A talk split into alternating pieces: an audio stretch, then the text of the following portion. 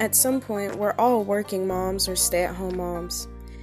But most of the times, it feels like it's little to no help, lonely mom. Most likely, you know how this feels. With my podcast, Bare Moments, I provide strip content on being a mom in the face of mental illness, how to laugh and grow through the pain and tribulations. Come, let's take a moment.